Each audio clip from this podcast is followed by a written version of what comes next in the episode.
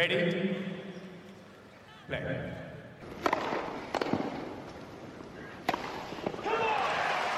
Merhabalar, Raket Servisi hoş geldiniz. Ben Gökalp. Ben Anıl, merhaba.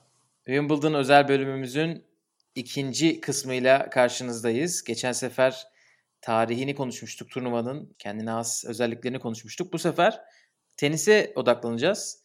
Şampiyonları konuşacağız, özel maçları konuşacağız. Bir de turnuvanın enlerini konuşacağız. O onu ikinci kısımda yapacağız. Ama ilk başta turnuvaya böyle adını altın harflerle yazdıran isimleri konuşacağız. Böyle 70'ler, 80'ler, 90'lar diye gideceğiz. Biraz daha 90'lar, 2000'ler ve 2010'lara odaklanarak e, açık dönemli de başlayalım dedik. Çok eskiye gitmeyelim. Ondan sonra da zaten işin biraz daha eğlenceli kısmı olan turnuvanın enlerine geçeceğiz. Anıl hazır mıyız? Evet yani benim de çok heyecanla beklediğim kayıtlardan biri oldu bu. Çünkü Wimbledon tarihini konuştuk ama çim zeminde olan son turnuva olması ve en hızlı zeminlerden biri olması sebebiyle teknolojinin gelişmesinin oyun stiline çok fazla yansıdığı turnuva tip, e, en çok yansıdığı turnuva tipi bence. Dolayısıyla zaman ilerledikçe oyun tekniklerindeki değişiklikler ve bunun e, getirilerini göreceğiz. Özellikle sen de çok detaylı e, hazırlıklar yaptın. Hem bu raket tipleri ve tabii ki inovasyonlarla oyunun daha da hızlanmasına yönelik. Şöyle açık dönemle başlayalım. Tahta raketle. Tahta raket artık e, Wilson Prostaf'a doğru yavaş yavaş geçeriz değil mi? Zebra renkli raketlere kadar geleceğiz. zebra yavaş renkli yavaş. raket ama zebra renkli tişörtler Roland Garros'da. Hani dinleyiciler karıştırmasın. Aynen öyle. Evet 1968 yılında biliyorsunuz açık döneme geçildi. Geçen bölümde de konuşmuştuk. Ve bu artık profesyoneller ve amatörlerin bir arada oynadıkları ilk Wimbledon'dı. Ve ilk turnuvayı da Rod Laver kazandı. Zaten önceden iki defa daha kazanmıştı. E, 68 ve 69'da Rod Laver kazandı erkeklerde turnuvayı. Avustralya bırakmadı oradan. Sonra Joe, John Newcomb iki turnuva daha kazandı. E, 70'leri de bu bölümde konuşalım. Hani çünkü zaten 68'den e, 79'a kadar konuşmak daha mantıklı olacak. Erkeklerde şu anda kendisini bir Adidas ayakkabı modeli olarak bildiğimiz Stan Smith 1972'de şampiyon oldu. Yeni nesil bilmez bunları. Fred Perry de bir tişört markası zaten. Aynen Lacoste bir timsah. Ama bunların hepsi tenisçi. Ee, Stan Smith evet 72'de kazandı. Sonra e, Jimmy Connors çok değişik bir şey yaparak hani böyle baseline'dan oynayıp e, hani bu kadar yüksek başarıya ulaşan herhalde ilk isimlerden biri oldu diyebiliriz. Tabii ki o zaman yine ileri çıkıyorlardı yani fileye geliyorlardı ama Jimmy Connors kadar geride kalıp e, hani servisine bu kadar az dayanan, daha fazla baseline'dan oynayan e, herhalde o zamanlar yoktu. 70'lerde bir şampiyonluğu, 3'te finali var Jimmy Connors'ın. Burada e, hani Anıl'ın bahsettiği raket teknolojisine böyle kısa kısa değineceğiz 70'ler, 80'ler, 90'larda. Herhalde 70'lerin en önemli özelliği çelik ve alüminyum raketlerin iyice çıkış yapması. İlk defa oynanmıyor bu zaman. 60'larda da oynanıyor. Hatta Billie Jean King 67 Amerika açığını metal bir raketle kazanıyor. Ama sonra tahtaya geri dönüyor. E, bu biraz böyle ters de bir durum. Hani tenis elden gidiyor diyenler var tahtadan bu, bu tarz raketlere geçilirken. Ama Jimmy Connors bana mı demiyor. 70'lerde çelik çerçeveli raketine geçiyor ve 74 finalinde aynen böyle kendisi çelik çerçeveli karşıdaki tahta olarak tahta raketle oynayan Ken Rosewall'u çok rahat geçiyor. Ama 70'ler ve Wimbledon deyince tabii ki tek bir isim var. O da Björn Borg. Björn Borg 5 tane şampiyonluk kazanıyor hem de arka arkaya 76'dan 80 yılına kadar. Herhalde hiç kimsenin beklemediği bir şekilde ki o da Jimmy Connors gibi daha fazla baseline'dan oynayan e, ama tamamen baseline'dan oynamayan yine de voleye çıkan bir tenisçi. Ama bu çimde tabii ki. Biliyorsunuz aynı dönemde Björn Borg 6 tane Fransa açık da kazanıyor. Ve orada tamamen toprak oyun toprak oyunu oynayarak burada sadece hani Björn Borg'un altını bir şundan dolayı çizmek lazım. Şimdi biz çok fazla e, GOAT tartışması yapıyoruz.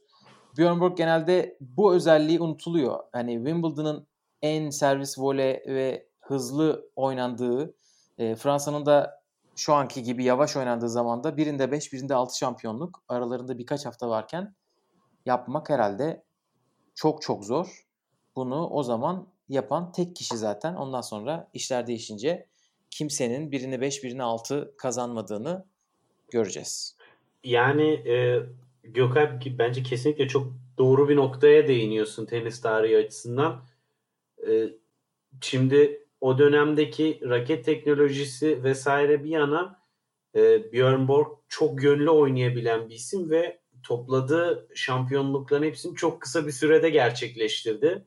Herhalde e, hani McEnroe özel bölümümüzde Borg'dan da tabii ki e, kaçınılmaz olarak çok yoğun bir şekilde bahsettik. Eğer ki o kadar erken bırakmasaydı tenisi belki hakikaten bugünkü e, rekorların e, çok daha ötesinde olacaktı ama tabii o dönemin dünyası biraz farklıydı. Biraz daha hızlı yaşıyorlardı. Evet. O evet yani bu motivasyon olarak düşürdü tabii ki Borg'un gitmesi. Tabii tabii aynen öyle. Yani Borg'un hani Fransa açığı bu kadar iyi bir toprak kort tenisi oynayıp Wimbledon'ı da 5 defa kazanırken nasıl kazandığını merak ediyorsanız e, ve istatistik konusunda böyle çok hevesliyseniz Tennis Abstract diye bir site var. Böyle çok fazla istatistik var gerçekten. Şöyle bir nok- e, rakam paylaşayım. 1977'deki Wimbledon yarı final maçında mesela Vitas Gerulaitis'e karşı çok uzun bir maç yapıyorlar. 5. seti 8-6 biten. E, Björn Borg bu maçta servislerinin yarısında servis voleye çıkıyor. Yani %50'lik bir oranda sayıları servis voleyle alıyor. E, kazandığından değil o strateji uyguluyor %50 oranında. Bu da hani ne kadar versatil, ne kadar değişik bir tenis oynadığını göstermek için bence iyi bir rakam. 70'lerde kadınlar deyince akla ilk gelen isim Billie Jean King. E, Billie Jean King açık döneme geçirmeden önce zaten iki tane şampiyonluk kazanıyor Wimbledon'da. Onun üstüne dört tane daha tekrar şampiyonluğu kazanıyor. İki de finali var ayrıca. E, ki bunları dört diz ameliyatı olduğu zamanlar yapıyor. E, kariyerinin sonunda 20 Wimbledon şampiyonluğu olacak. 6 tek, 10 çift, 4 de karışık çiftler olmak üzere. Gerçekten inanılmaz sayılar. E, ve bunu hani biz hep konuşuyoruz. Anıl'la bu konuşmayı çok sevdiğimiz bir konu. E, koskoca bir WTA kurmanın yanında yapıyor. Hani onun da liderliğini üstlenirken bir de bu kadar şampiyonluk kazanıyor. Çok da iyi oynuyormuş. Bugün şeyi biraz dinledim. E, Mert Erbin, Mert Ertungan'ın katıldığı Tennis with an Accent e, podcastinde o zamanların tenis stillerini konuşuyorlar. Billie Jean King'in ne kadar böyle topu istediği yere bırakabildiğini anlatıyordu. E, gerçekten böyle bir Wimbledon kanalına gidip bir izleyesim geldi. Yani, Billie Jean King'i de. Artık tabii ki izleme imkanı daha fazla var. O zaman daha doğmamıştık izleme, canlı olarak izleme imkanımız olmadı ama hakikaten çok büyük bir e, tenis efsanesi Billie Jean King ve aynı zamanda hani e, bak o dönemki oyuncularda da daha önce de konuşmuştuk. Hepsi e, çiftlerde de oynuyorlar. Yani esasında e, şu ana göre çok daha yoğun bir e, maç temposu içerisindeler ve ona rağmen bu kadar yüksek istikrar sağlıyorlar. Yani e, bunu kesinlikle es geçmemek gerekiyor. Ha, belki bugünün e, tenis yapısı e, fiziksel olarak vücudu çok daha yıpratıyor. Ama yine de hem çiftleri hem tekleri kazanmak ve o yoğun dönemde e, bütün maçları kazanıp uzun haftalar oynamak ardarda arda bunu da senelerce yapmak inanılmaz bir disiplin gerektiriyor. Aynen aynen öyle. Ee, bunu konuşacağımız bir isim daha gelecek. 80'lerde üstüne basa basa konuşacağız. Ama o zamana kadar 1977'de Virginia Wade kazanıyor. Bu ismi neden söyledim? Çünkü kazanan son Britanyalı kadınlarda. O zamandan beri kadınlar teklerde kazanan bir Britanyalı yok Wimbledon'da. E, 70'lerde son olarak da iki defa Chris Evert. Chris Evert o kadar toprak başarısının arasında iki de Wimbledon sokmayı başarıyor bu senelerde. İki defa da ondan daha küçük ve onun hayat boyu rakibi olacak Martina Navratilova kazanıyor. Sonunda artık onu yenerek çünkü e, rekabetlerinin başında Chris Everton Navratilova'ya karşı çok üstün bir e, rekor şeyi var. e, skoru var diyelim. Ondan sonra artık 78'de sanırım ilk maçlarını aldıktan sonra Wimbledon'da Navratilova arkasına bakmayacak deyip 80'lere geçebiliriz. 80. 80'lerde e, raketler artık zaten önceki bu çelik ve alüminyumun çıkmasından sonra grafit çıkıyor bu sefer. Bu şu demek daha hafif raketler. İyice artık e, hani kuvvet verilebilir. E, ve bunu ilk kullananlardan isimler John McEnroe ve Steffi Graf. Tahta raket artık yok diyebiliriz. 1987'de son defa kullanılan kimse kullanıyor. 1988'deki Wimbledon ana tablosunda artık hiçbir kişi tahta raket kullanmıyor. Ee, ve bu zamanı artık güç tenisine bir giriş olarak da görebiliriz. Ama güç tenisine gelmeden önce zaten kendi iç, kendisi için bir podcast yaptığımız John McEnroe 80-85 yılları arasında 3 şampiyonluk görüyor. 2 de final görüyor. Ee, Bjorn Borg'u nasıl artık hani 81'de yendiğini biliyoruz. Ondan sonra iki şampiyonluk daha kazanıyor. Jimmy Connors araya bir şampiyonluk sıkıştırıyor. 70'ler ta 74'ten sonra gelip. Ee, ama 1985'te öyle bir şey oluyor ki bütün olay değişiyor. Öyle çok güzel estetik servis voleymiş bilmem neymiş. Ee, Almanya'dan bir çocuk geliyor 17 yaşında bam gün vurmaya başlıyor her şeye Ta- ve her yere atlamaya yok, başlıyor. Bam bam bam. Aynen. Taktik maktik yok. Bam vur, atla sağa, atla sola. 17 yaşındaki Boris Becker 1985 yılında şampiyon oluyor. Ve bu da yetmezmiş gibi 18 yaşında ikinci şampiyonluğunu alıyor hemen ertesi sene. 20 yaşında da üçüncü şampiyonluğunu alıyor Wimbledon'da. Çok değişik bir noktaya gidecek derken 85 artık 90 yılında biraz yavaşlıyor ama gerçekten bu ilk dönem e, Almanya adına çok büyük bir şeymiş yani. Onunla alakalı bir şeyler de dinledim. Hani Almanya'da inanılmaz bir star haline dönüşmüş Boris Becker. Yani... Ki Steffi Graf'tan da önce. iki sene önce olacak bu Steffi Graf'ın ilk şampiyonluğunda. Ya orasını biraz e, detaylandırabilirim. Becker işte köy gibi yani şehir hani Almanya'da böyle 10 bin 20 bin nüfuslu şehirlerde olduğu için hani öyle köy gibi bir yerde yaşıyor. E, ve e, şehrin nüfusunun 10 katı kadar insan o şehirde Beker'i karşılamaya geliyor. Hani e, şöyle söyleyeyim Almanya Dünya Kupası'nı yarı finale çıktığı zaman o kadar insan e, ülke genelinde sokağa çıkmamıştır. Öyle bir e, gerçekten böyle bunların e, bir milliyetçi duygudur bizimki gibi işte kornalara basalım, sokaklara çıkalım, çılgınlar gibi hiç öyle bir şeyleri yok. Ve Boris Becker 17 yaşında bu şampiyonluğu aldığında e, inanılmaz bir olay oluyor.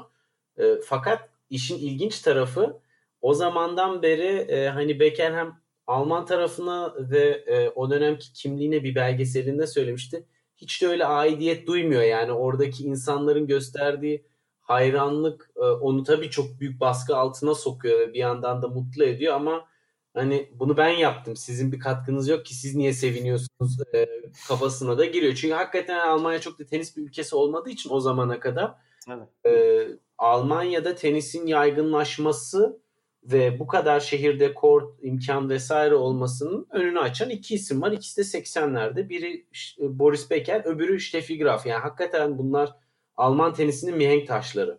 Öyle sadece bizim duyduğumuz isimler değil e, hani Almanya için çok devrimsel iki isim.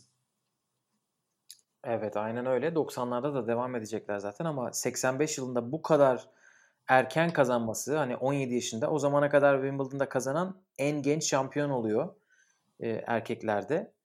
E, ve bunun da hani bu, bu rekor da bütün Grand Slam'ler olmak üzere devam edecek birkaç sene sonrasına kadar. E, ama Becker gerçekten çok büyük bir giriş yapıyor e, tenis sahnesine. Bu senelerde 80'lerin sonuna kadar Pat Cash ve Stefan Edberg de kazanıyorlar Wimbledon e, şampiyonlukları. Bunlar yine iyi servis voleyciler. E, hiç böyle şey değiller yani bir Jimmy Connors gibi değiller. Daha, daha atak oyuncular. Kadınlar tarafındaysa gerçekten tek bir isim var. O da Martina Navratilova. E, Martina Navratilova'nın kariyerinin başında hani ne kadar bu işi çabuk başaramadığını çok konuşuyor e, bilenler, uzmanlar. İşte vücudu yeterince atletik değildi. Daha fazla işin e, hani fitness'ına odaklanması gerekiyordu. Chris Evert ondan çok daha diri durumdaydı maçlarda özellikle uzayan maçlarda. E, ama Navratilova öyle bir hale geliyor ki gerçekten e, yani şu anda çokları tarafından mükemmel yani perfect çim court oyuncusu olarak biliniyor ve 82 yılından 87 yılına kadar olan bütün 6 Wimbledon e, tekler kurasını kazanıyor. 6 şampiyonluk alıyor. Ve ondan sonra iki defa da final oynayacak ve bir defa daha kazanacak. Yani arka arkaya oynadığı 9 final var. Burada çok büyük bir dominasyon yaşıyor. Zaten enleri konuşurken konuşacağız. Set kaybetmeden kazandığı turnuvalar var. Bir değil, iki değil. Hani böyle bir zamandan bahsediyoruz.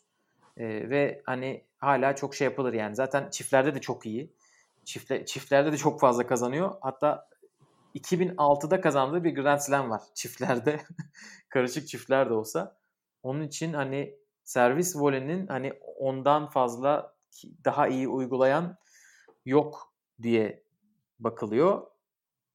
Zaten e, onu o, e, tahtından devirecek olan kişi de servis voleyle devirmiyor.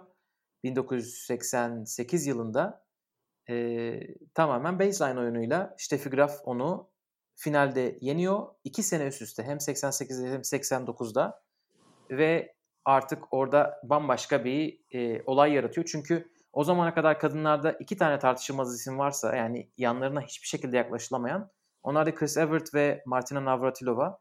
E, ve işte Figraf çok değişik bir hani taraftan geliyor. Yani inanılmaz bir ayak hızı. E, forenti çok kuvvetli.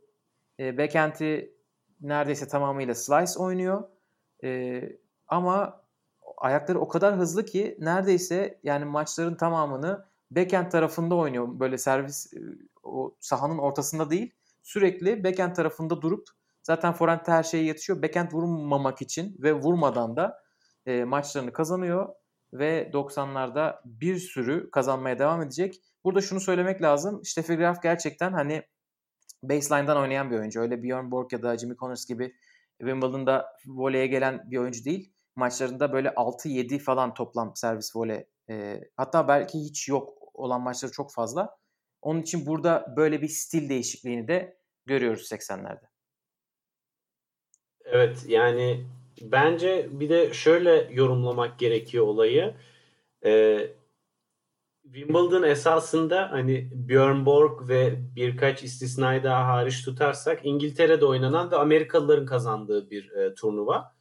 Ve hani böyle bir dönemde e, bir Avrupalı'nın Avrupa'da e, Amerikalı'yı yenmesi de çok e, büyük bir etki olmuştu Steffi Graf'ın e, o dönemi.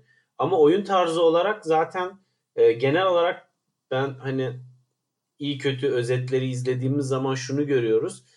E, önceki tenise nazaran tabii ki raketlerin e, değişimiyle oyun hızlanıyor ama e, aynı zamanda raketlerin çerçevesi de genişlediği için e, savunma yapmak da e, nispeten daha kolay oluyor. Dolayısıyla evet. hıza ve e, güce dayalı oyun oynamak isteyen insanlar, e, oyuncular daha çok güçlenmek durumunda kalıyor ve e, savunmaya ve baseline'e yönelik oynayan isimler ise kondisyonunu çok daha fazla geliştiriyor. Yani raketlerin değişimiyle beraber fizyolojik olarak oyuncuların geliştirdikleri kas grupları da farklı bir yöne gitmeye başlıyor. Yani e, nasıl e, her sporun kendine özgü bir kas antrenmanı ve çalıştırılması gereken kas grupları varsa bu da teniste raketle beraber değişiyor. Evet bu çerçeve büyüklüğü gerçekten önemli bir nokta. Bu ilk çıkan metal alüminyum raketlerde mesela çerçeve eski tahta raketler kadar büyüklükte. Evet. O kadar büyük değil. Sonra dediğin gibi 80'lerdeki raketler büyüyor. Boris Becker'in raketi mesela gayet büyük hani tahta evet. raketlere göre. 90 ee, inç civarı falan olması lazım. Hani bugünkülerde 97-98 falan kullanılıyor. Hani en genişi 100 inç zaten. Aynen aynen öyle. Burada e, Martina Navratilova'nın rekorlarını söylemeden geçmeyelim, kapatmayalım 80'leri. 90 yılında da kazanıyor. E, toplam Wimbledon sayısı aynı Billie Jean King gibi 20. 20 tane Wimbledon şampiyonluğu var. Bunların 9'u tekler, 7'si çiftler ve 4'ü karışık çiftler olmak üzere 20 defa kupa kaldırmış e, Martina Navratilova. 90'lara geçelim artık. 90'lar evet. deyince artık bizim de biraz yavaş yavaş hatırlayacağımız şeyler olacak çünkü. ee, burada tenis teknolojisi adına söyleyeceğimiz bir şey herhalde. 90'ların ortasında teller değişiyor. Polyester teller geliyor ve bunlar güç ve spin üretiminde daha fazla yardımcı oluyor oyunculara. Artık görüyoruz hani e, raketlerin hafiflemesi, çerçevenin büyümesi bir de üstüne teller değişince artık çok çok hızlanacak ve güçlenecek oyun. Eski tahta raketlerdeki şeyler olmayacak. E, yani 90'lar deyince erkeklerde tabii ki Pete Sampras yani Pete Sampras çok büyük bir dominasyon e, yaratıyor ama gelin görün ki Pete Sampras yani böyle çime aşık bir şekilde başlamıyor e, Wimbledon kariyerine. İlk 3 turnuvasında galiba e, ikinci turu geçemiyor bile. O zamanlar e, daha çime böyle çok alışık değilmiş. O zamanki antrenörü Tim Gullickson hani onu biraz e, ikna etmiş. Yapabilirsin işte şu, şu taktik değiştirmişler. Bir yerden sonra kazanmaya başlayacak ama o kazanmadan önce hiç kimsenin kazanmasını beklemediği bir isim 1992 yılında Wimbledon'ı kazanıyor. O da lüle lüle saçlarıyla Andre Agassi. lüle lüle Peru'yla demek istedim herhalde. o zaman Peru olduğunu kimsenin bilmediği saçları siyah Peru'yla Andre Yalnız, Agassi. O da e, çok e, en dramatik finallerden birisi olabilir ya gerçekten. Evet Goran Ivanishevic'i yeniyor ki ikisi de finalde oynaması beklenmeyen isimler. Bir tanesi 8 numara Ivanishevic. Agassi 12 numara. Agassi şöyle e, zaten Wimbledon'ı bilmiyor diyebiliriz.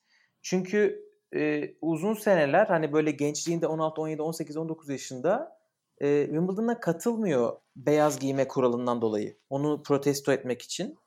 91 yılında geri dönüyor Wimbledon'a ve böyle bir şeyden bahsederler. Ee, böyle çok fazla konuşmuş ve hiçbir ipucu vermemiş 91'de nasıl olacağına dair. Ve böyle fermuar açma anından çok bahsediliyor. Acaba içinde ne renk var diye herkes merak etmiş 91 yılında. Ama o kurala uymazsanız Wimbledon size tekmeyi basar. Ee, herhalde 92 yılında ama şampiyon olacağını kimse düşünmemiştir. Agassi gerçekten o yeni teknolojinin, o, o kadar büyük hızın ve gücün olduğu dönemde baseline'dan kazanma, kazanmayı başaran e, nadir e, oyunculardan. Belki de teki diyebiliriz. Ki bunu Ivanishevic'e karşı yapıyor. Yarı finalde John McEnroe'yu eliyor. Çeyrekte de Boris Becker'i eliyor. Çok e, büyük bir şampiyonluk. Hatta bu 92 kurası için geçen gün e, bir podcast'te galiba da tenis podcast'te Larry Stefanki e, John McEnroe'nun o zamanki antrenörü şey diyor 92 kurası gerçekten belki de gelmiş geçmiş en iyi Wimbledon erkekler kurası olabilir diyor hani bir kurayı açıp bakmak isterseniz e, çimde evet. oynamayı çok sevecek bir sürü insan var ve şampiyon var. Böyle e, muazzam isimler var ya. Yani bir numara zaten Jim Courier. E, McEnroe falan bile var yani o sene. Pat Cash'ler. Ondan sonra Stefan Edberg olması lazım. Boris Becker. Eski şampiyonlar Edberg, var bayağı. Michael Stich. E, o ya, da eski bir şampiyon şöyle düşün ilk tur maçları mesela pardon çeyrek final maçları John McEnroe Guy Forget'e karşı oynuyor. Becker Agassi bu bir çeyrek final. Sampras Michael Stich bir önceki senenin şampiyonu Stich bu arada. Ee, Sampras zaten e, efsane. Diğeri de e, Ivanisevic Stefan Edberg. Yani böyle bir çeyrek final olabilir mi? evet, evet çok çok iyi. All, All Star gibi bir şey olmuş yani. Aynen öyle. Ee, böyle bir senede çıkıp Agassi herkes şaşırtıp evet. kazanıyor. Ee, dediğin gibi bir 91 senesini atladı. 91 e, Wimbledon'ın Almanya'ya dönüştürüldüğü. Erkekler finalinde Michael Stich'in Boris Becker'i, kadınlar finalinde de Steffi Graf'ın kazandığı bir sene. Böyle bir sene oluyor. Michael Stich'in beni de sevin sevgili Almanya diye çırpınıp kimse sevdiremediği sene. Aynen öyle. Artık 92'den sonra Pete Sampras'a geçiş yapabiliriz. Çünkü kendisi 8 senede tam 7 şampiyonluk kazanıyor. Gerçekten inanılmaz bir şey. Ee, bir tek galiba arada bir Richard Krajcek miydi? Ona kaybediyor. Evet. 96 yılında.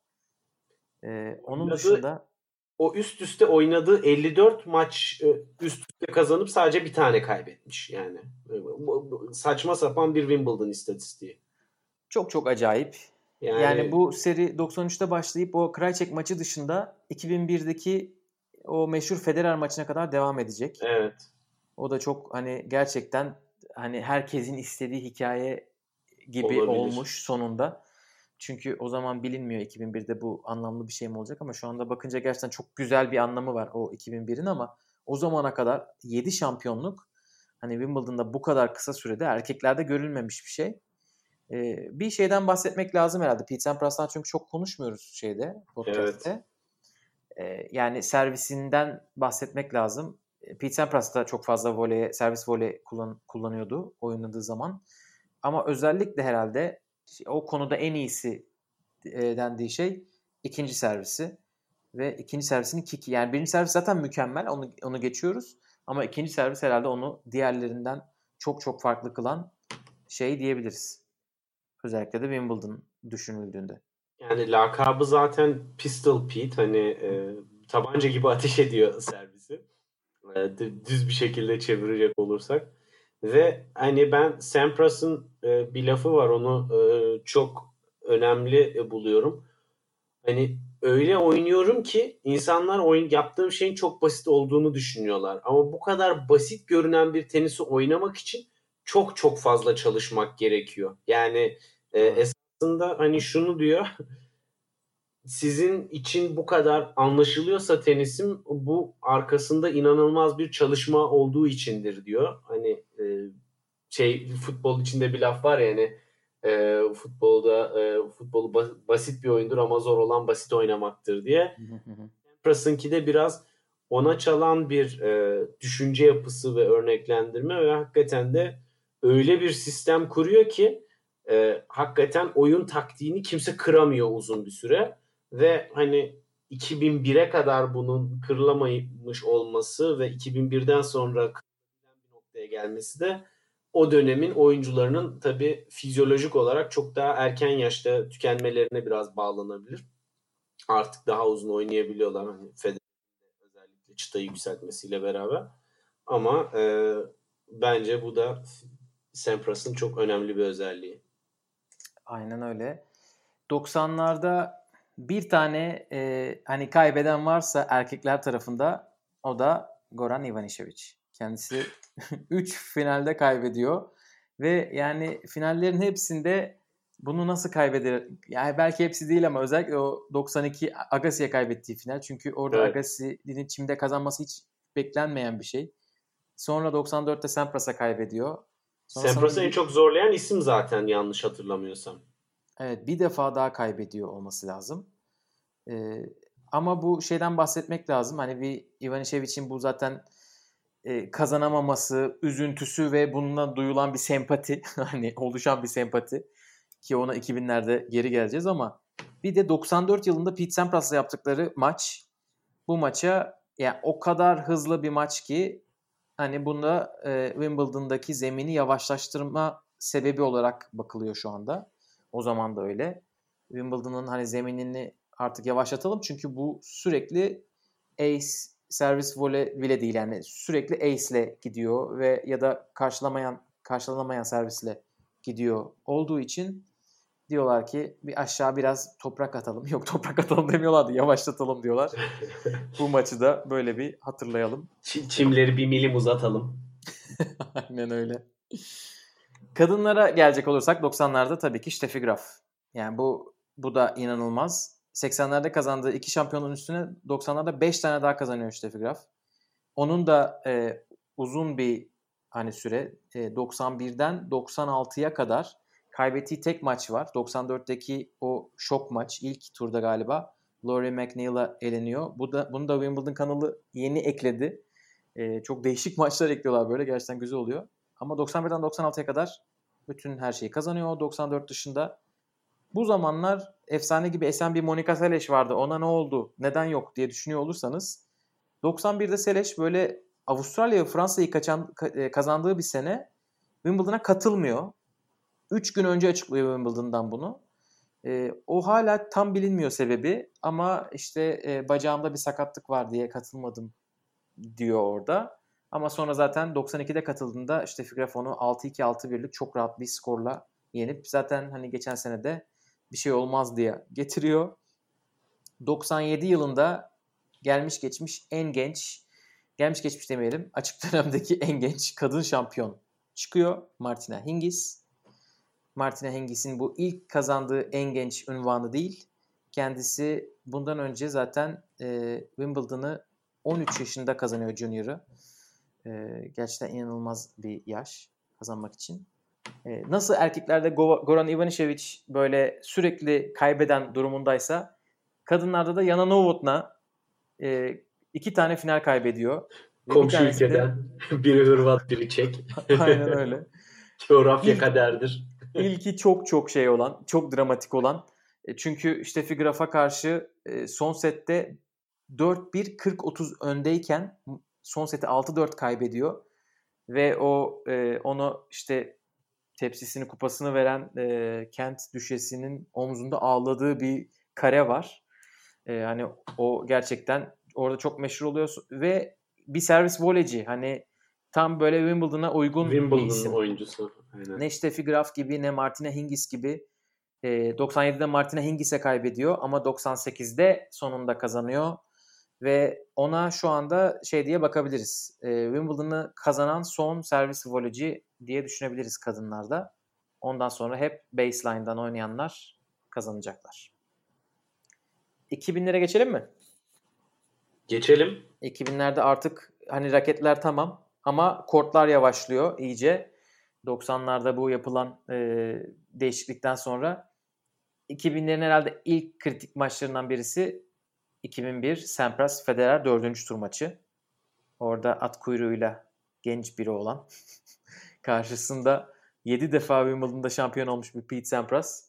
E, Federer orada 5. sette 7-5 ile kazandığı maçı Pete Sampras'a karşı kazanıyor. Ve o sene Federer şampiyonluk adaylarından birini elde ediyor bu sonuçla çeyrek finale yükselirken. Çünkü kendisi de 3 sene önce e, Junior'ları Junior. kazanmış. Ama gelin görün ki Tim Henman'a ertesi maçı kaybediyor. Herhalde 2001'in ama en büyük hikayesi Goran Ivanisevic.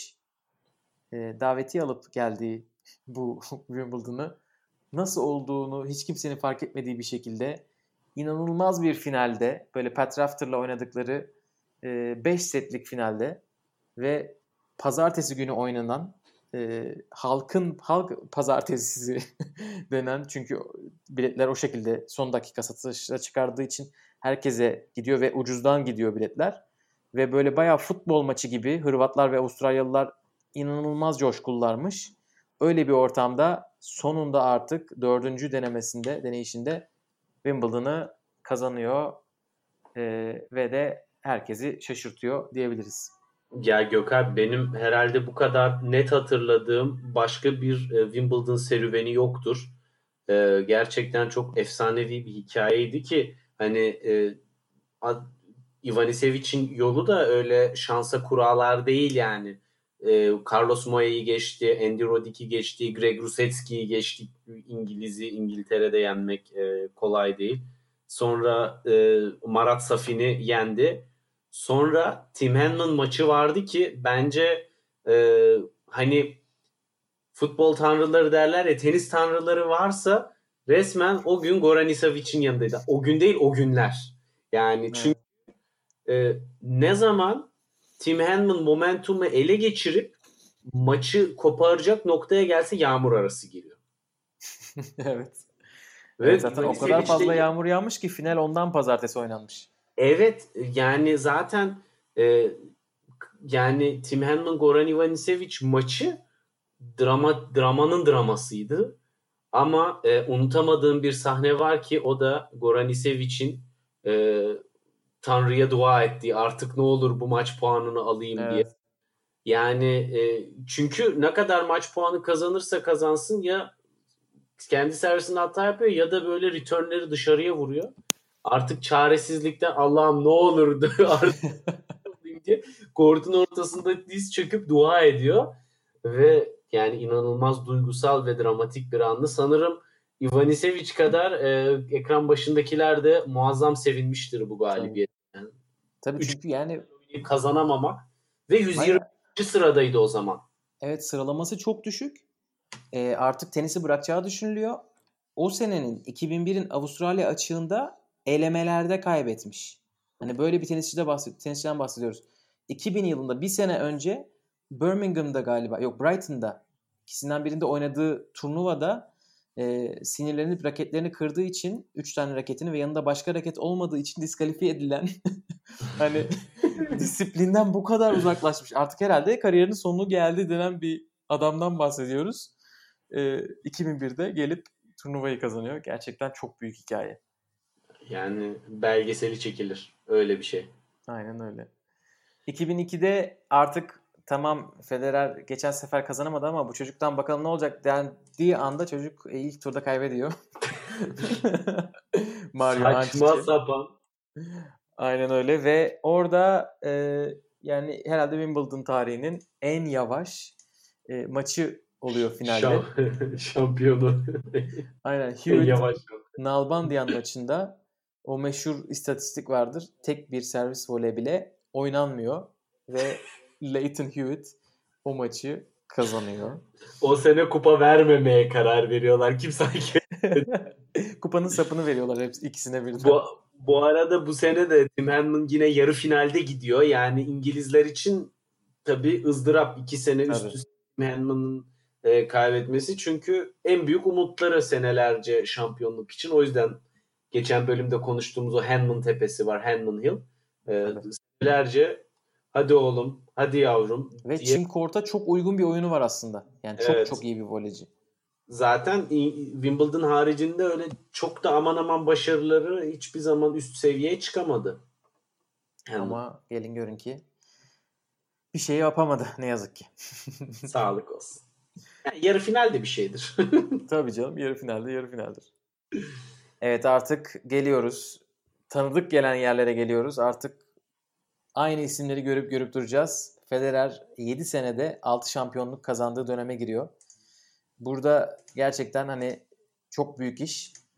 Çünkü Sampras'ın yaptığı o kadar büyük ki bunu onlarca sene bir daha başka kimse yapamayacak derken bunu Sampras yapmayı bitireli ta daha 9 sene olmuşken aynısını neredeyse kendisi de yapıyor 6 şampiyonlukla. Burada 65 maçlık bir çim serisi var. Çim maçlarında 65 maç arka arkaya kazanıyor Federer ki şöyle düşünün. Bir senede oynayabileceğiniz çim maç sayısı toplam 12. Ee, eğer bir tane işte bir Halle bir de Wimbledon gibi düşünürseniz çok büyük bir seri. Ee, ve de Federer nasıl oynuyordu diye şey yap düşünüyorsanız eğer hani çünkü gerçekten başta 2001'de o Sampras'la yaptığı maçta mesela servis voley çok oynamış. O bahsettiğim sitedeki istatistikleri çektim. Ee, servis puanlarının %49'unu servis voley olarak kullanmış Sampras maçında mesela. 2003 yılına gelip gelirsek yarı finalde Rodik maçında %44. 2003 finali Filipusis'te %40. Ama sonra oradan sonra o da taktik değiştiriyor. Çünkü bütün tur, bütün herkes artık baseline'dan oynamaya başlayınca 2004 finali %16'ya düşüyor mesela Rodik'e karşı. Nadal'a karşı oynadığı maçlar %3, 8 ve 7. Yani tamamen herhalde şaşırtma adına kullanıyor servis voleyi artık. Ama bu da Federer'in hem servis voleyle hem de servis voleysiz tamamen baseline'dan kazandığını gösteren bence değerli bir istatistik. Evet yani ben o dönem özellikle şunu çok e, ön planda görüyordum Federer'de. Hani placement'ı o kadar iyiydi ki servisiyle zaten muazzam bir baskı kuruyordu ve e, yani geride kalarak da çok rahat winner'a gidebiliyordu. E, onun çok evet. büyük etkisi vardı. Evet, Çünkü evet, evet. oyunu ezberlenince tabii ki e, rakipler de o paralel passing shotları ezberden e, vurmaya başlıyorlar. Dolayısıyla baseline'dan çok daha az riskle ve yine de çok daha bol winner'lı kupaları topladı. Ama herhalde tenis tarihinin en dramatik maçlarından biri bu 2000 2000'ler kısmında e, iki sene arka arkaya bence hem 2008 hem 2009 finali yani dram seviyesi olarak Andy Roddick için zaten e, 2009 herhalde hala rüyasında görüyordur. E, 2008 ise hem Federer'in 6-5 sene üst üste rekorunu egale ettikten sonra Borg'un 6. seneyi e, yapması ve diğer herkesin bir adım önüne geçmesi Wimbledon tarihi açısından bu fırsatı e, kaçırıyor ama aynı zamanda da Rafa Nadal e, tabii ki sadece toprakçı değil aynı zamanda da tüm zeminlerde e, bir şampiyon olduğunu burada gösteriyor. Ve bu açıdan bence e, tenis tarihinin içerisinde çok kritik finallerin oynandığı bir dönem 2000'ler. Çok değerli maç ya. Yani 2008 maçı herhalde anlata anlata bitiremeyiz. Bir de çünkü kendimizde yaşadığımız için dinleyenler de büyük ihtimalle nerede olduklarını, nasıl izlediklerini hatırlıyorlardır. O atmosfer herhalde bir daha yaşanmayacak bir atmosfer. Çünkü yağmurdan dolayı durma olmayacak bir daha merkez kortta. Aynen. Hava Çatı kararmasını böyle alacakaranlık gibi oluşunu görmeyeceğiz flash patlamalarını. Çünkü yani o çok çok özgün kendine has bir atmosferdi. 2-0'dan geri dönüyor karşı taraf 2-2 ve 5. sette hani böyle ipi koparıp kaçan yok. 7-7'ye kadar başa baş giden bir skor. Onun için o, o çok çok yani hikayesi zaten dediğin gibi Federer artık 6.yı oynuyor. Nadal 3. finalinde ee, çok büyük bir hikaye ve gerçekten de çok da güzel bir maçtı. Ve 2000 bu, bu, bu hikayenin ortasında e, hani Nadal'ın o meşhur e, tırmanıp yukarı ailesiyle sevincini kutlama sahnesinin bir fotoğraf karesi var. Orada mesela çok sempatik ve güler yüzlü bir şekilde Federer'in babası da o galibiyeti alkışlıyor. Yani bu da e, bence hani maçın hikayesinin böyle üstüne bir de kreması. Ne kadar Evet. e, güzel bir e, seviyeli, dostça ama e, birbirlerinin seviyesini yukarı çeken, tenisi ileriye götüren dostane bir rekabetin bence çok sembolik bir fotoğrafı o da. Evet bu babaların alkışlaması deyince benim aklıma öbür taraftan da şey geliyor. Dördüncü setin tiebreak'inde Federer'in inanılmaz bir backhand paraleli var. Köşeye düşen ve maç sayısı kurtardı. Orada da e, Nadal'ın babası alkışlıyor böyle. Gerçekten hani bunu yapacak bir şey yok. Onu yapmak çok zor bir şey ya. Ben gerçekten Evet. çıldırırdım hani. Şimdi mi buldum bunu yapacak diye bağırırdım herhalde. Ama Yani çok çok özel bizim bizim duygusallık seviyemiz tabii o heyecanlandırabilecek gibi değil. Aynen öyle. Evet 2000'lerin üzülen ismi hani 90'larda nasıl Ivanisevic ve Novotna varsa 2000'lerde bu Andy Roddick.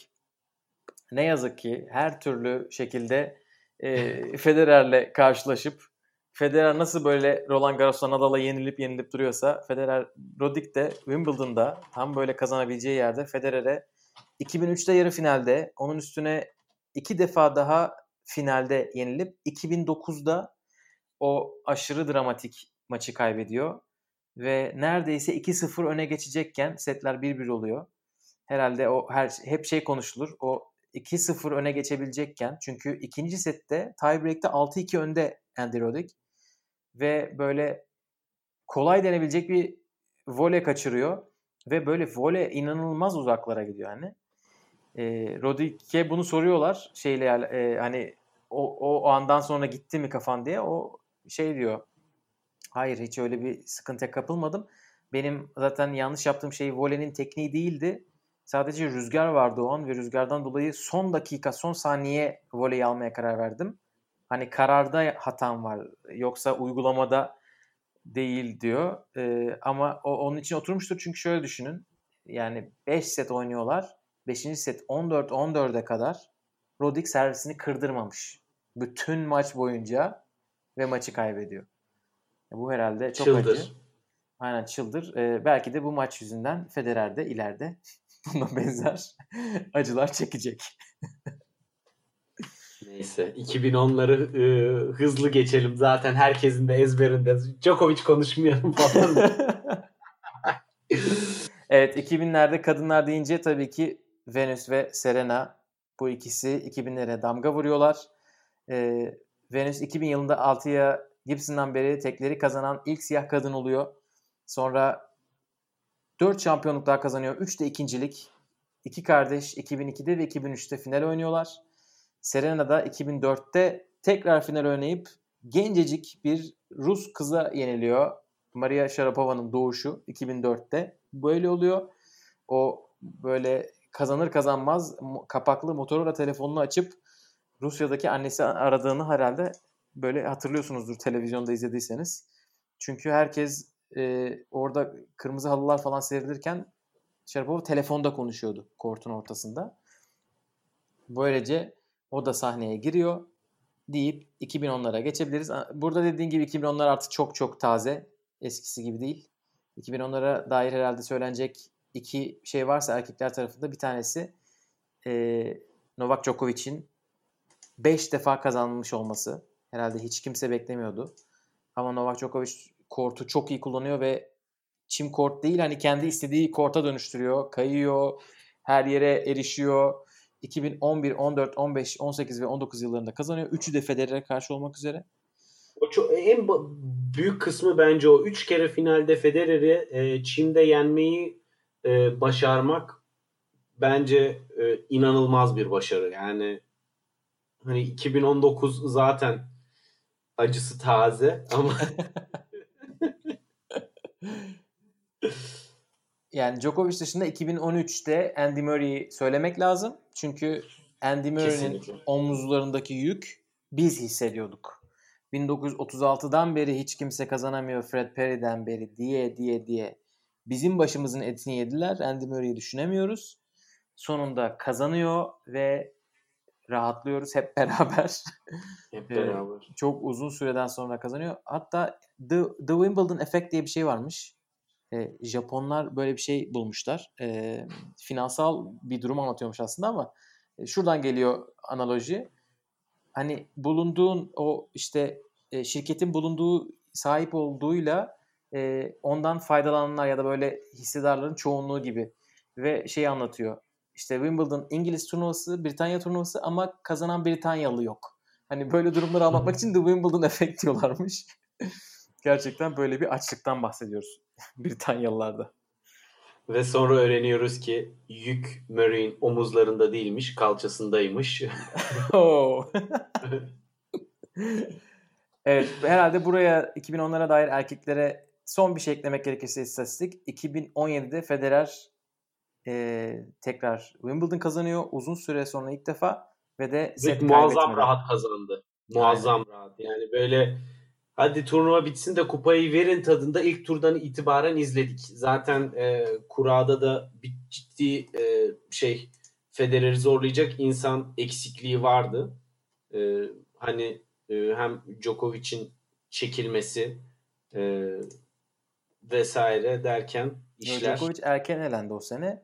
Üçüncü turda elenince... Ma- maçtan çekilerek elenmişti yanlış hatırlamıyorsam. E, Nadal da e, erken elenmişti. Evet şimdi bakıyorum Nadal Jill Müller'e dördüncü turda elenmiş. Djokovic Sam Querrey'e mi elendi? O sene olması lazım. Bakayım. Üçüncü turda Sam Querrey diye hatırlıyorum ama. E, Djokovic e, devam ediyor. Şu an turları geçiyorum. Yok Djokovic Berdik'e karşı çeyrek finalde 7-6-2-0 gerideyken e, çekiliyor. Sonra ha, tamam. Berdik Federer 3-0. Ha, tamam, benim söylediğim 2016. Tamam hatırladım. Fransa'yı da kazandıktan sonra şey oluyor. Doğru dediğin gibi çekiliyor. Ama bu burada tamam. Federer'in yaptığı özel şey set kaybetmeden kazanması ve bunu erkeklerde 1976'dan beri ilk defa yapılıyor olması. Hani o ka- önceden kazandığı 7 sefer yapmamışken bunu 35 yaşında yapması Evet. Herhalde bir ekstra e, bahsetmek gerekiyor. Kadınlarda da Serena 4 kupa daha kazanıyor.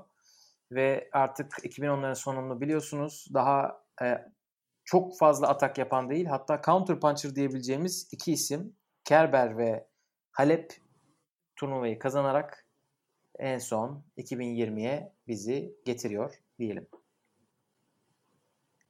Turnuvanın enlerine geçelim mi? Evet geç bile kaldık fazla lafa daldık yine. Ama zaten enlerde konuşacağımız e, kritik noktaları esasında şampiyonları konuşurken de e, konuştuk bir kısmını. Ama hepsini derleyip toparlayıp tekrardan e, belirtmekte ve insanlara iletmekte fayda var diye düşünüyorum. Evet. E, en çok şampiyon olanlarla başlayalım o zaman ben hemen hızlıca ee, şöyle muhtemelen isimlerin hepsi zaten tanıdık gelecektir. Ee, en çok şampiyon olanlar erkeklerde 8 şampiyonluk ile kimseyle paylaşmıyor Roger Federer. Ardından 7 şampiyonlukla Sampras geliyor.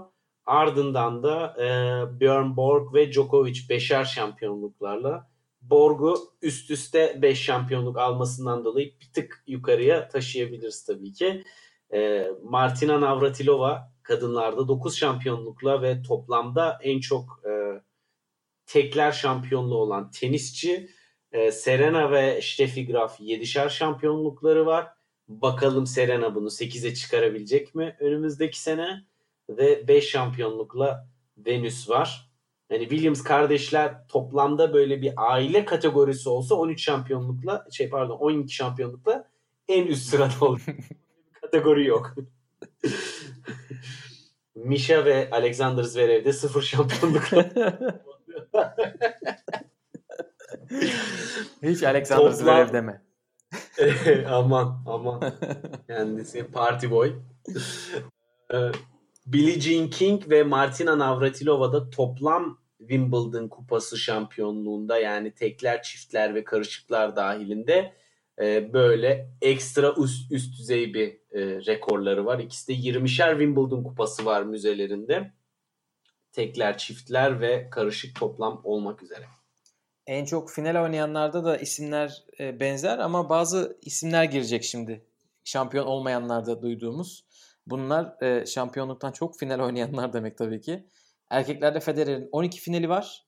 E, Pete Sampras ve Boris Becker 7 finalle takip ediyor. Sampras 7'de 7 yapmış gördüğünüz gibi ama Boris Becker 4 defa finalde kaybetmiş. Ondan sonra da Djokovic, Björn Borg ve Jimmy Connors geliyor 6 finalle.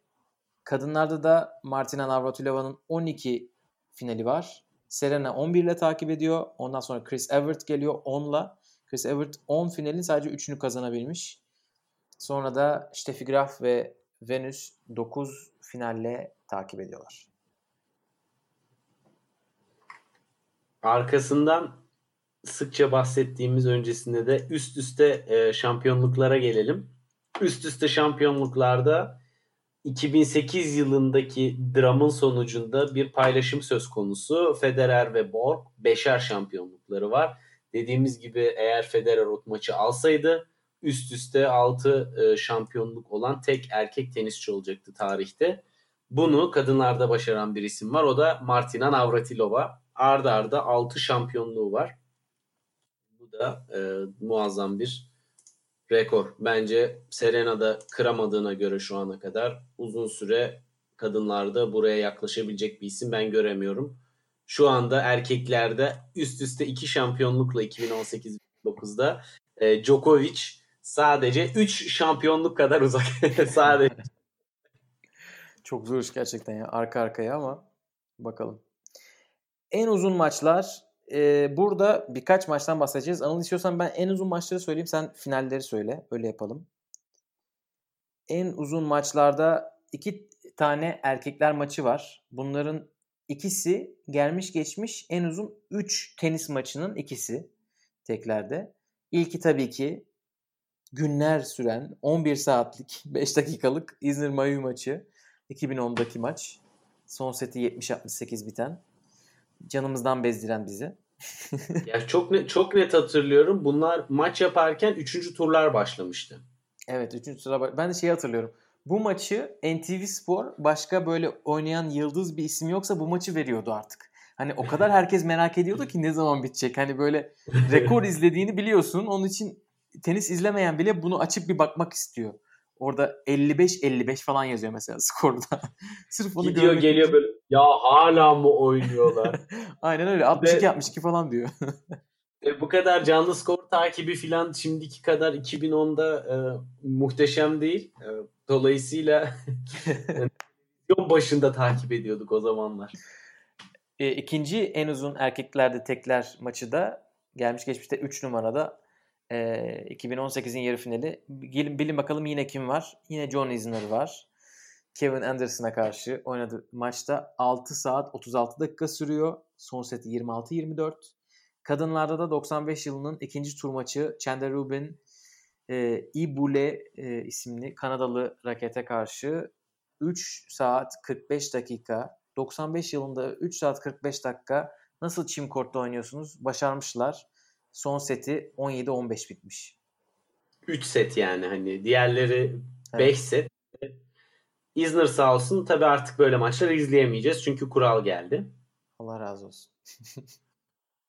evet kendisi de Isner kuralı olsun diye talep etti. Çok sevdiği başkanı Trump'tan rica ederse belki onu diye yapar. Neyse Isner'a girmeyelim. E, finaller dedik. En uzun final 2019'da herkesin hatırlayacağı üzere o dramatik e, final. Djokovic severlerin sevindiği, Federer e, severlerin üzüldüğü 2019 erkekler finali. Ki bundan önce de 2008'deki Federer e, Nadal finali en uzun finaldi. Ve 2005 kadınlar finali yine e, en uzun finaller.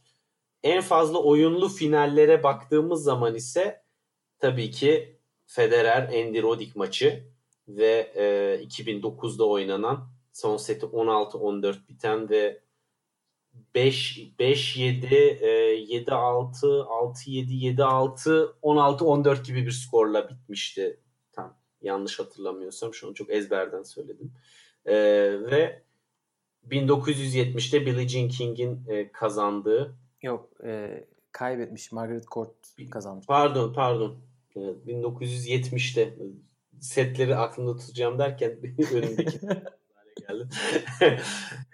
evet ve en uzun finallerde böylelikle. Ama bu çok iyi değil mi ya? 2-0 e, bitiyor maç ama en uzun final. Çünkü 14-12, 11-9 yani. evet, tiebreak, tiebreak yok daha o zamanlar. Aynen. En... Tiebreak'e götüren maçlardan biri de budur herhalde. Evet, evet kesin kesin ya. Evet en uzundan en kısaya geçelim. Erkeklerde... Hatta rivayete göre çok pardon Billie Jean King WTA'yı sırf bu kuralları uygulatmak için kurdu dedi. evet, evet. Çok çok uzun maçmış valla. En kısa maçlar biraz kısa maç konuşalım. Erkeklerde süre olarak değil de oyun olarak baktığımız zaman 1987'de Stefan Edberg gerçekten insanlık yapmamış ve de ilk tur rakibine oyun vermemiş. 6-0, 6-0, 6-0'lık bir maçla bitirmiş ve sanırım rakibi de İsveçliydi. Bunu insan vatandaşına yapar mı? İnsan vatandaşına değil, insan insana insan vuruyor. insana yapar mı? Aynen öyle. 1969'da kadınlarda şöyle bir şey olmuş. Susan Tut Marion Boundy'yi 6-2-6-0 yenmiş ama 20 dakikada. Hesaplamak gerekirse 12, 14, 20 bölü 14. İşte yani oyun başına 90 saniye falan diye hesaplıyorum ben doğru hesaplıyorsam. Ne oynadınız? Danil Medvedev'in bir tane meşhur şeyi vardı. 40 saniyede oyun bitiriyordu. Sen 4 tane ace mi atıyordu? yani o bile 40 saniye sürüyor. Aynen öyle. Hepsini ace atarsan 40 saniye sürüyor. Valla e, o da ayrı bir olay. 20 dakika. Bileti aldığına mı yanarsın yoksa Aynen ya gidiyorsun bekliyorsun. Maçları 10. saniyede knockout. Trash talk'u maça, maça gidişi falan günler, saatler, haftalar sürüyor. Maç başlıyor 10 saniye. Tabii canım düşünsene işte ne bileyim o, o Marion Boundy ta- tahmin ediyorum Fransız. E, Paris'ten gitmişsin Londra'ya. Onu izlemek için. İnşallah öyle olmamıştır kimse için. Neyse tünelden ulaşım kolaylaştı artık. O kadar üzüldüm. deyip e, fantastik bir e, rekora geçelim ve enlere geçelim. E, hem iki rekorun tek sahibi var. O da zaten enler ve tekler diyebiliriz. Wildcard ile turnuva kazanan tek isim ve aynı zamanda en düşük sıralamayla ATP 125. sırasındayken e, şampiyon olan isim Goran Ivanisevic ayrı bir kategori oluşturdu kendisi sağ olsun. Çünkü wildcard'la katılıp e, böyle bir e, Grand Slam kazanan başka bir isim yok Wimbledon tarihinde. Kendisi bu alanda tek. Dolayısıyla en değil. Ama aynı zamanda da en düşük sıralamayla e, turnuvayı kazanan isim olmayı başarıyor. İkisini tek hamlede yapıyor. Aynen tabii ki yani bu kadar düşük sıralamada olduğu için seri başı da değil. Ve seri başı olmadan turnuvayı kazanan sadece iki kişi var erkeklerde. Biri Ivanisevic. Bir de Boris Becker. Ama Boris Becker 85 yılında o zaman hala 16 seri başılı bir turnuva oynanıyor ve sanırım sıralaması 18 ya da 19. Hani Ivanisevic gibi dramatik bir şey değil. Zaten o ilk 20'deymiş sadece ucu ucuna kaçırmış seri başı olmayı. Ama seri başı olmadan kazanan Ivanisevic var. Ve e, seri başı olup da düşük seri başı olan e, kim diye merak ediyorsanız o da Venus Williams. 23. E, sıralı 23 sıralı seri başı iken 2007'de turnuvayı kazanıyor. O meşhur e, artık kadınların finalinde e, Harlem'deki arka bahçelerinde tenis oynar gibi oynayan Serena Venus finalleri gibi. En genç şampiyonlarda zaten ikisini de tarihi konuşurken konuştuk. Erkeklerde Boris Becker 85 yılında 17 yıl 7 aylıkken kazanıyor. Bundan daha genç olan sadece bir kişi daha çıkacak. 89 yılında Michael Chang e, birkaç ay daha küçükken Fransa açığı kazanacak. Ve artık herhalde bu kadar küçük. Özellikle erkeklerde bir daha da gelmez. E, şimdi biliyoruz hani gelişmek, fiziksel olarak gelişmesi insanların tenisçilerin daha uzun zaman oluyor ki bunu diyorum ama yani Boris Becker baya baya 25 yaşında bir adama benziyor. 85 yılının görüntülerinde. Baya kuvvetli yani. Onun için bakarsınız da olur. Gidip de bir de çimde kazanmış. Ee, Michael Chang gibi Fransa'da da değil. Bakalım daha genç biri çıkacak mı? Kadınlarda Martina Hingis 97 yılında 16 yaş 3 aylıkken kazanıyor. Tekleri bundan bir sene önce çiftleri bütün zamanların rekor yaşında kazanıyor. Yani o eskiden 1880'lerdeki işte 90'lardaki Lottie Dodd'dan bile daha küçükken çiftler kazanıyor. Bu da Martina Hingis'in zaten kırılamayacak rekorlarından birisi. Evet o da tenise erken veda eden isimlerden biri oldu yani tekler turuna. Hala arada karışık çiftler oynadığını görebiliyorduk son zamanlarda ama kısmet. Değil. ya tabii onun arkasında bir sürü şey var da şimdi oraya girmeyelim. Evet o bir geldi sonra gitti sonra bir çiftler için geldi. İki, bir arada geldiğinde bir kokainden bir testi bir sıkıntı çıktı. Martin Hingis sıkıntılı ya. Bayağı sıkıntılı. Zaten 99 e, finalinden sonra kendisi iyice gözümden düştü. Roland Garros finalinden Ya çok sonra. arada şey biraz Martin Hingis dedikodusu yapalım lafı açılmışken tenis podcast'te Martin Hingis'in 97. zaferini konuştular. Bu arada her gün böyle Wimbledon'ın eski şeylerini konuşuyorlar, maçlarını konuşuyorlar. İlginizi çekerse İngilizce tabii ki. Şeyi söylüyorlar. Martin Hingis ilk çıktığı zaman yani böyle röportajlarda verip veriştiriyormuş. Yani inanılmaz yani böyle dilinin kemiği yokmuş. Bir de zaten çok küçük 16 yaşında. Hiç. Kurnikova'yı soruyorlar. Kurnikova ile o zaman ikisi çiftler oynamıyor daha. Ve ikisi aynı yaştalar. İkisi de 16 yaşında. Ee, ve aynı yaşta oldukları için büyük ihtimalle ve aynı turnuvalara gittikleri için denk de gelmiş. Çok oynamışlar. Yani çok sayıda maç yapmışlar. Ama Kurnikova'nın 98'e kadar mesela galibiyeti yok. 98'de tek galibiyeti var. 12 maçlarından birini kazanmış. İşte Kurnikova ile olan rekabetiniz hakkında ne düşünüyorsun diyor. Ne rekabeti ya diyor. Ben bütün maçları kazanıyorum. Öyle rekabet mi olur diyor. Böyle bir böyle bir tevazudan bahsediyoruz. Martina Hingis. Ama tam, tam bir e, beter böcek ya. Yani o zaman akıllı bıdık. Tam tam aynen öyle. Çok e, antipatik gelen yönü vardı ama çok da güzel bir isim olduğu için e, çok ilgi de üzerindeydi. E, böyle hayranlarına hatta saplantılı bir şekilde peşinde koşan garip insanların haberleri falan da çıkıyordu o dönem. E, bu da tabii ki onun şımarıklığına şımarıklık katmaya katkısı olmuştur diye tahmin ediyorum. Kesin kesin. Deyip e, istersen set kaybetmeden kazanan iki isme e, geçelim. Erkeklerde. Birincisi 1976'da Björn Borg. İkincisi veteran bir Federer 2017 yılında demin de bahsettiğimiz gibi. Kadınlarda bunu başaran ama çok daha fazla isim var. Bunda tabii ki erkeklerde 5 set üzerinden, kadınlarda 3 set üzerinden oynanmasının çok önemli bir faktörü var. Hani evet. e, set üst üste kazanmakla 2 set üst üste kazanmak arasında çok büyük fark var. Ama kadınlarda bunu başaran isimler e, bir kere Chris Evert yapıyor bunu. Üç kere, dört kere pardon Martina Navratilova yapıyor. Bir kere Lindsay Davenport yapıyor. iki kere Serena Williams, e, bir kere Venus Williams ve en sonda 2013'te Marion Bartoli Ne alaka? yapıyor. Nereden çıktı? Hiç. Ama o dönem yani o dönem diyorum çok eskiden bahsediyormuşum gibi olacak ama kadınlar tenisinde Wimbledon'da hani hep şampiyon olmasa da çok sık sürpriz görüyorduk böyle yarı finalde finale yükselen isimler. Yani adını kimse hatırlamaz bir Alman kız vardı Lisicki. Wimbledon finaline çıktı böyle. Ne öncesinde ne sonrasında kimse bir daha adını duymadı ki hala tenis oynuyor bu arada. Evet Çin'de Yani. çok iyiydi ya. Şimdi her zaman ondan bir sıkıntı bekleniyordu. Serena'yı yenmişti zaten o 2013 Evet. şey- şeyinde. Ama Bartoli Bartoli deyince yüzüm hep bir ekşiyor. Sıkıntıya çok açık bir kişilik. Verdiği demeçler falan. Sıradaki istatistiğimiz bazı hayranları üzecek. Maç sayısı çevirip şampiyon olanlara bakalım. Erkeklerde bir tane kişi yapabilmiş bunu. Novak Djokovic 2019 yılında. Kadınlarda da Federer'in Federer'in 38 yaşına gelmesini beklemiş bunu yapmak için. Federer'in Nasıl bir bez... Federer'in 40-15'e gelmesini beklemiş.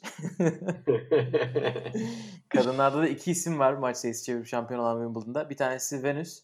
Finalde Lindsay Davenport'a karşı maç sayısı çevirip şampiyon oluyor 2005 yılında. Biri de Serena. O da 2009'da kazandığı şampiyonluk sırasında yarı finalde Elena Dementieva'ya karşı maç sayısı çeviriyor ve de şampiyon oluyor. Ben valla bunu unutmuşum. Bu Dementieva maçını. Ee, sonra bu istatistiği görünce hatırladım. Orada gerçekten bir Dementieva bir dakika ne oluyoruz? Sen Serena'yı çimde mi yeneceksin falan dediğimi hatırlıyorum. Ama sonra yenememişti. Ben iki, ben şeyi merak ediyorum bu 2019'da maç sayısında 40-15'te Federer hani repertuarından örnek bir şekilde oynamıştı. Yani sonra eski maçlarıyla nasıl o servis oyununu e, oynadığını ve çok ezbere oynadığını ve muhtemelen Djokovic'in onlara çalıştığını falan konuşanlar olmuştu.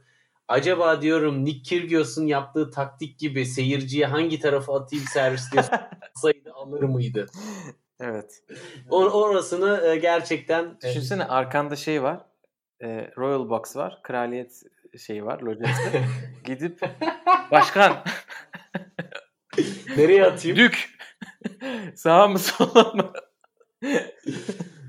Neden olmasın olabilir. Dük de sonra parmağıyla şaşırtmak için Djokovic tarafı falan gösteriyor böyle. öyle böyle sahne. Olabilir.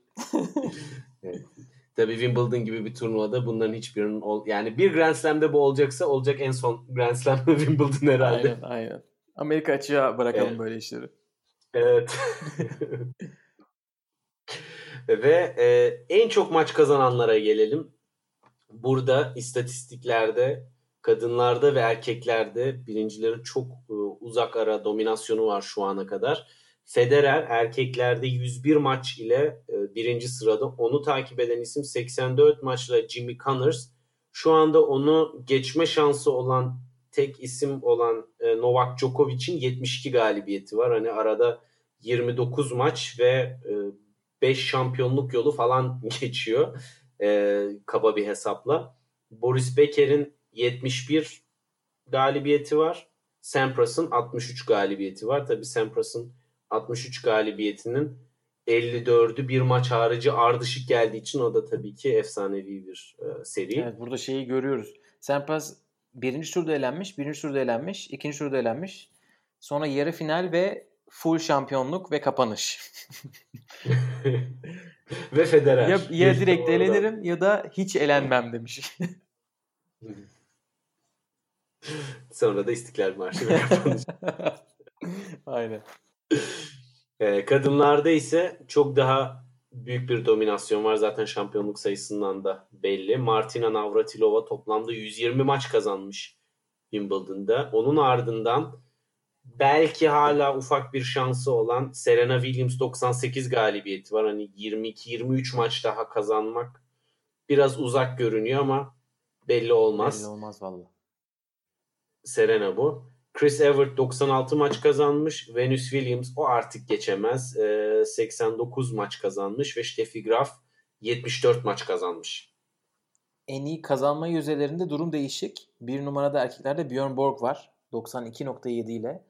Sonra Sampras geliyor 90. Zaten Sampras daha demin bahsetmiştik. Ya hep ya hiç. Sonra Federer 88.6. Sonra Rod Laver geliyor 88 ile. Rod Laver burada tabii açık dönem olduğu için onun daha az maçı var. Onun için yüzdesi daha iyi. Onu belli, belirtmek lazım. Ee, sonra da 5 numarada da Novak Djokovic var. Bu arada ben gerçekten Novak Djokovic'in hani bu kadar büyük istatistiklerin olmasını çimde yani hala şey yapamıyorum. Gerçek gelmiyor. Onun için çok büyük başarı ya. Yani bu kadar sert kortta iyi oynayan bir oyuncunun ve çimde bu kadar geç kazanması hani diğerlerine göre 87.8'lik bir oranı var Wimbledon'da. Gerçekten çok iyi. O da 5 numara. Ve hani bunu iki farklı e, stil ile yapıyor biraz da. Yani 2010'ların başındaki Novak Djokovic ile 2010'ların sonundaki Djokovic'in oyun tarzı arasında çok ciddi fark var. Evet evet evet aynen öyle. Daha daha, atak daha servise dayalı servisinin çok daha ön planda olduğu bir oyunla da maçı kazanabiliyor. Olmadan da kazandığı zamanları gördük. 2010'ların başında ben oyunundan çok daha fazla keyif alıyordum ama e, tabii o seyirciye nasıl keyif veririm diye nasıl kazanırım odaklı çalıştığı için doğal olarak iş var. e, kadınlarda işte Figraf bir numarada yüzdede 91.4 ile sonra Navratilova o kadar turnuva oynamasına rağmen yine yüzdede 2 numarada 89.6.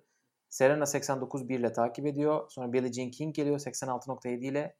En sonda Chris Evert 86.5. Bu Chris Evert'in herhalde en kötü yüzdesi. O da 86.5. O da ilk 5'e girmiş. Bu da onun büyüklüğü.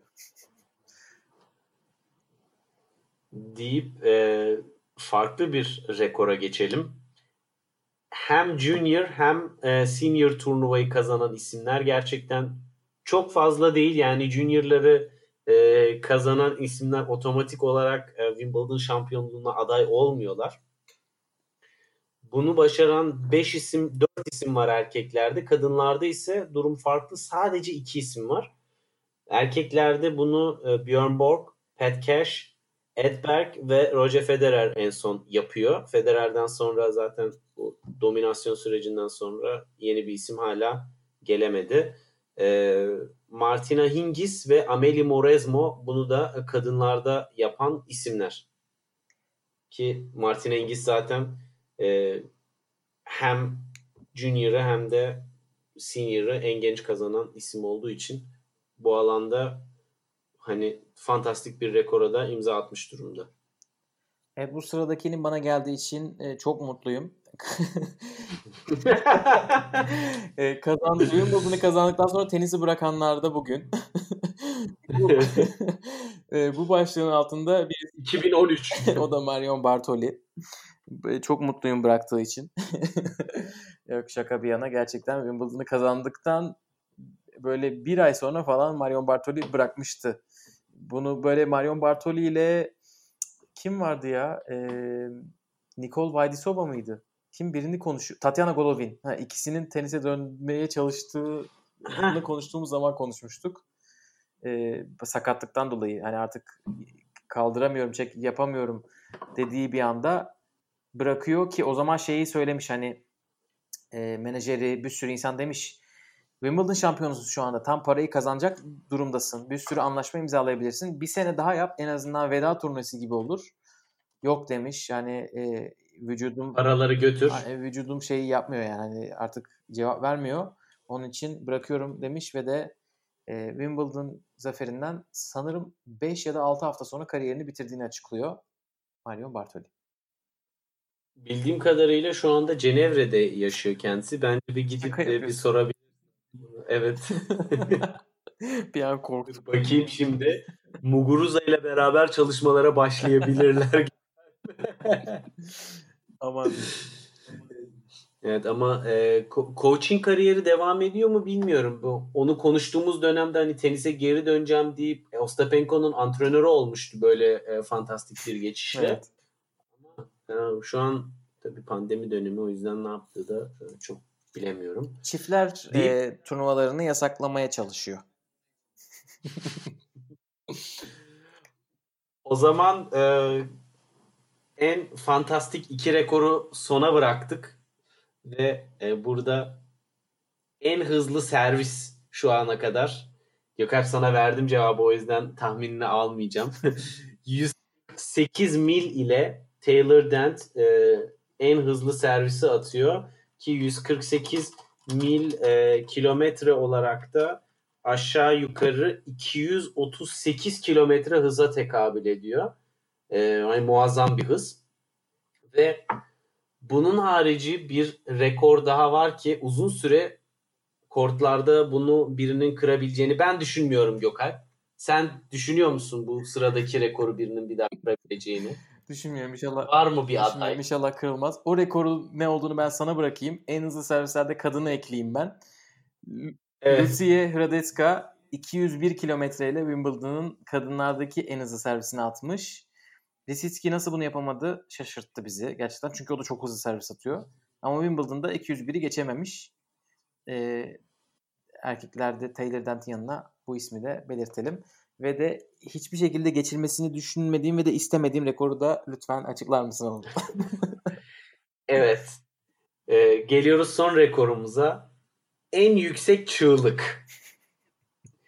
Bu rekorun sahibi tam tamına 105 desibel e, seviyesinde topa vururken çığlık atmasıyla herkesin tahmin edebileceği gibi güzel e, şampiyonumuz Maria Sharapova. Bravo.